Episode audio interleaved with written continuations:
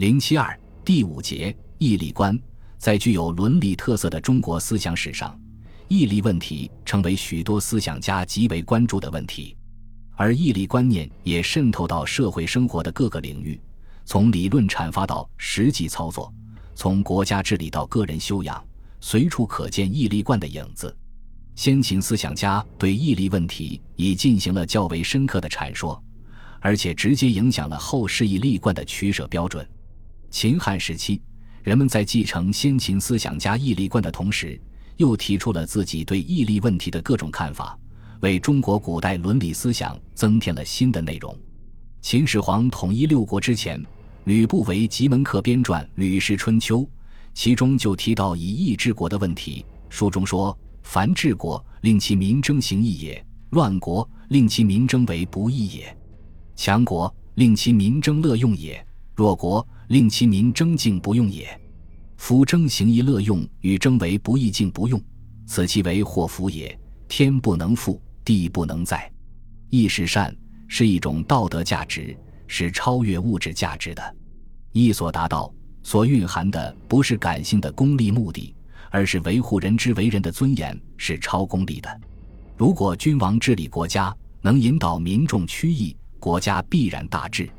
西汉初年，陆贾继承先秦儒家重义轻利的思想，指出君子笃于义而薄于利，主张先道而后利，并把主于义还是主于利当作区分君子小人的标准。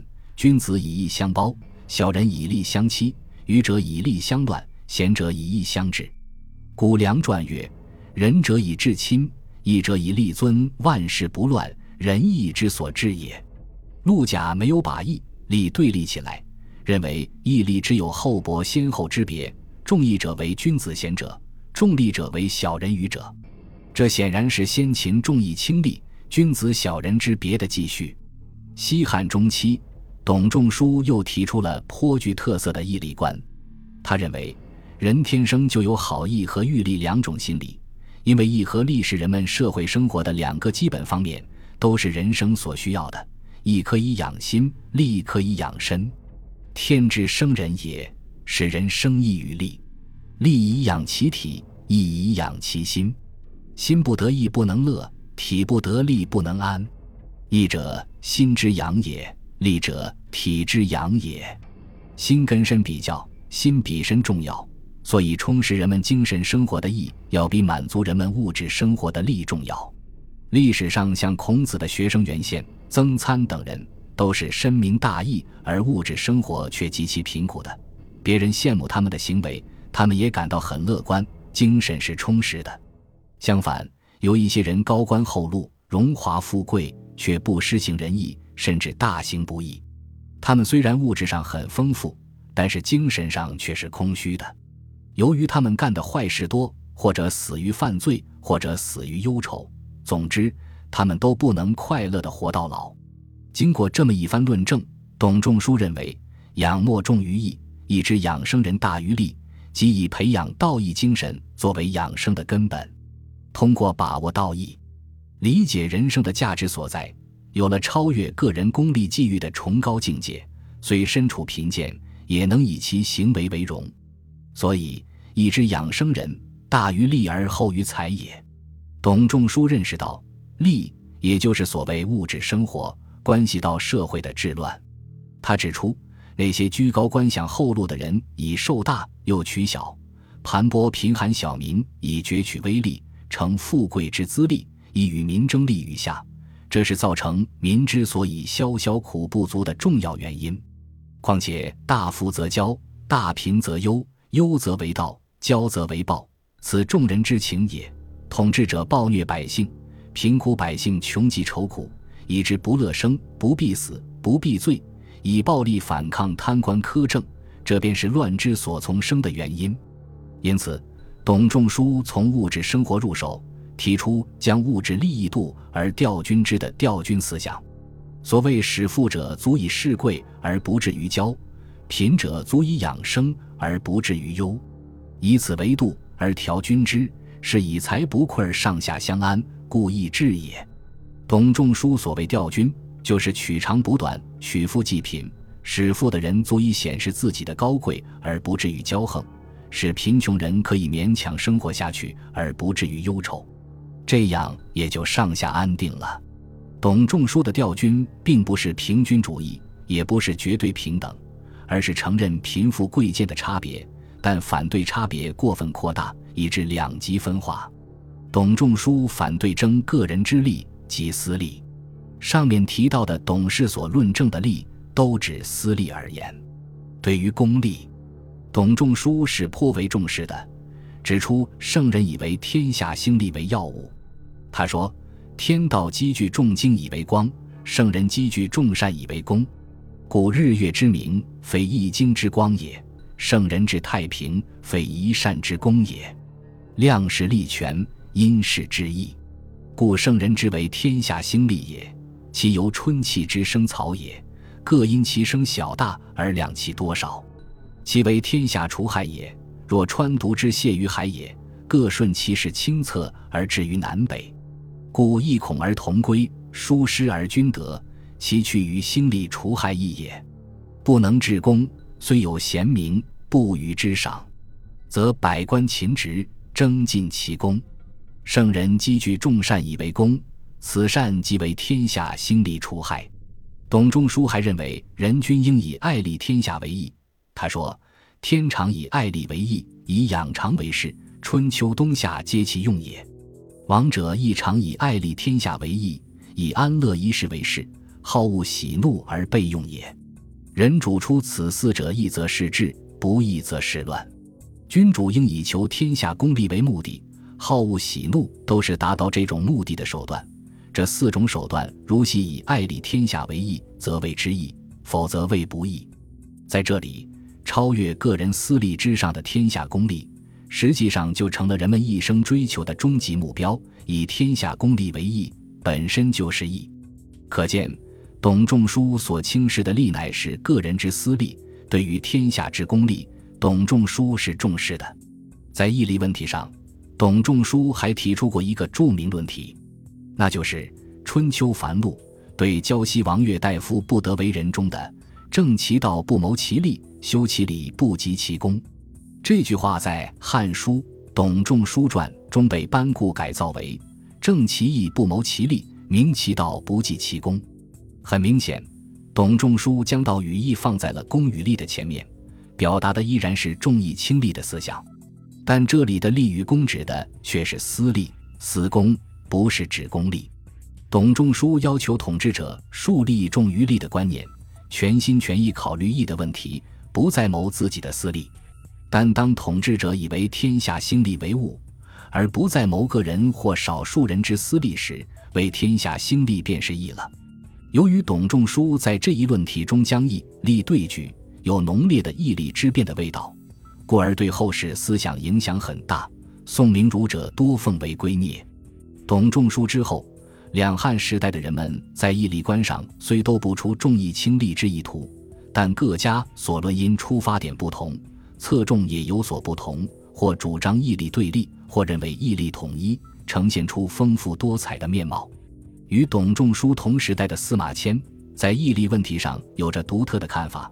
他在探寻古今之变的历史过程中，比较深刻地认识到物质利益的重要性，充分肯定人们对物质利益的追求是合理的。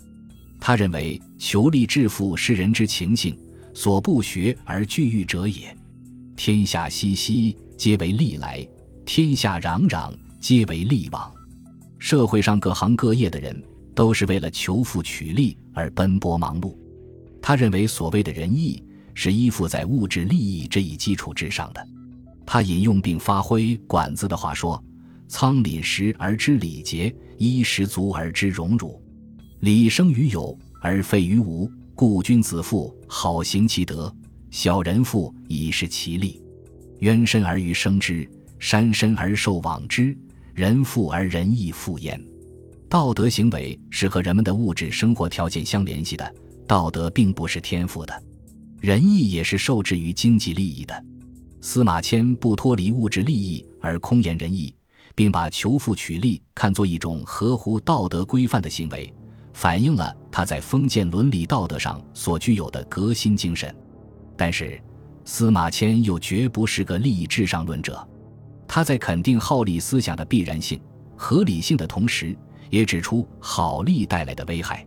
他在《孟子荀卿列传》中说：“余读孟子书，指梁惠王问：‘何以利吾国？’未尝不废书而叹也。曰：‘嗟乎！利成乱之始也。夫子罕言利者，常防其远也。故曰：防于利而行，多远？则天子至于庶人，好利之弊何以易哉？逐利会导致土地兼并，天下大乱。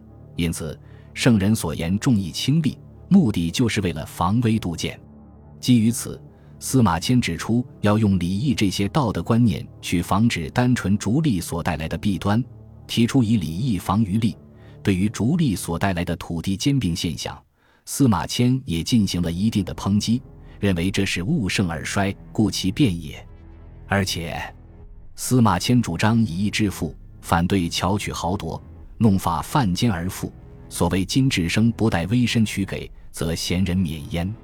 是故本富为上，莫富次之，奸富最下。对于不择手段而求利，司马迁是极力反对的。可见，尽管司马迁认为人们求利是合理的，但他又绝不提倡舍义取利、见利忘义。相反，他对那种以奸致富是极为反对的。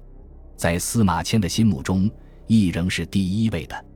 他的高明之处就在于指出人们求富取利的合理，希望统治者能因势利导，发展生产。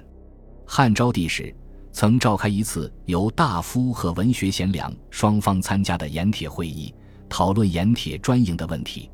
在这次会议上，董仲舒的正义不谋利的主张被文学贤良们推上了极致，突出了求利与为义的矛盾，并进一步升级为要求政治上抑商恶利。文学贤良们一再声称：切闻治人之道，防淫逸之源，广道德之端，亦莫利而开仁义，无事以利。高帝尽商贾不得仕宦，所以恶贪鄙之俗，排困市井，防塞利门，而民犹为非也，况上之为利乎？传曰：诸侯好利，则大夫鄙；大夫鄙则士贪；士贪则庶人盗。是开利恐为民最梯也。在文学贤良们看来，盐铁专营就是为好利开绿灯，是在为老百姓犯罪搭梯子。因此必须打击商人，因为商人专讲利，打击商人也是先义而后利的一种方式。显然，贤良文学过分突出了求利与为义的矛盾。他们主张王者兴义不谋利，并以此教民，民才能安居。国策上的不求利和劝节欲以使民不求利，实际上是一种幼稚空幻的主张。虽然在个人道德修养上应提倡贵义，以使求利之举不污德行，但在关涉民生富足方面，这种所谓不兴利而足民的观点，则显然缺乏创业进取的精神。片面夸大求利在道德上的负面影响是不足取的。显而易见，这与司马迁所主张的道德的物质基础论是不相同的。盐铁会议论辩双方的义理之辩带上了一些群众性的色彩，成为一种社会上广泛讨论的问题了。西汉后期，刘向也将义与利对立起来。他说：凡人之性，莫不欲善其德，然而不能为善德者，利败之也。故君子修言利民，言利民尚修之，况居而求利者也。意思是人不能做好事，都是被利害了。所以君子都羞于谈利，谈利都感到羞耻，何况站着利还要追求利呢？在刘向的心目中，利是败坏道德的腐蚀剂，当然与义是对立的。东汉时，班固主张统治者应教民贵义而建利，以义教民，使之不屈于利。他说：是以欲寡而事节，财足而不争。于是在民上者，道之以德，齐之以礼，故民有耻而且敬，贵义而建立。这与盐铁会议上贤良文学的主张颇为相合。东汉中期的王弗在义利观上也是主张取义而设立的。他说：自古于今，上以天子，下至庶人，灭有好利而不亡者，好义而不彰者也。从古到今，从天子到老百姓，好利都要灭亡，好义都会成名。在王福看来，义利是兴衰存亡的关键因素。他列举历史上像周厉王一类好利的君王，认为他们皆以祸自亡，用财自灭，都是由于贪财才灭亡的。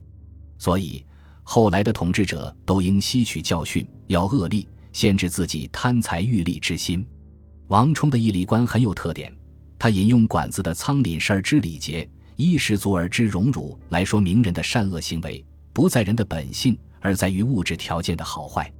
饥寒并至而能无为非者寡，温饱并至而能不为善者稀。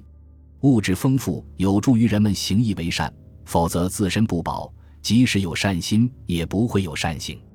王充承认人们对利益的追求是出自天性，但他同时又指出，能以礼以约束自己求利的欲望，使之归于正道，便是君子；相反，于礼犯义，便是小人。他说，富贵皆人所欲也，虽有君子之行，犹有饥渴之情。君子耐以礼防情，以义割欲，故得寻道。寻道则无祸。小人纵贪利之欲，于礼犯义，故得苟佞，苟佞则有罪。汉末众长统对义利问题也提出了自己的看法。他认为天灾流行时，开仓济穷就是义举，自己衣食有余，能布施他人，利就转化成了义。所谓天灾流行，开仓库以秉代，不亦人乎？衣食有余，损弥利以散失，不亦义乎？如果不管百姓死活，拼命为个人、家庭或小圈子而搜刮民脂民膏，这种贪利必然导致大不义，最终会害人害己。众长统所论义利的转化，颇有辩证法色彩。从上面所述可以看出，两汉时期的人们在对待义利问题时，继承了先秦孔孟思想中重义轻利、先义后利的思想。但同时，由于不同的人们在谈论义利问题时出发点不同，义与利所包含的具体内容也不同，又呈现出不同的特点来。同时，由于大汉皇朝喜动立兴功，因此这一时期的不少思想家开始对功利给予了极大重视。司马迁、王充、众长统等人在这方面都有不少精辟的见解。本集播放完毕，感谢您的收听，喜欢请订阅加关注，主页有更多精彩内容。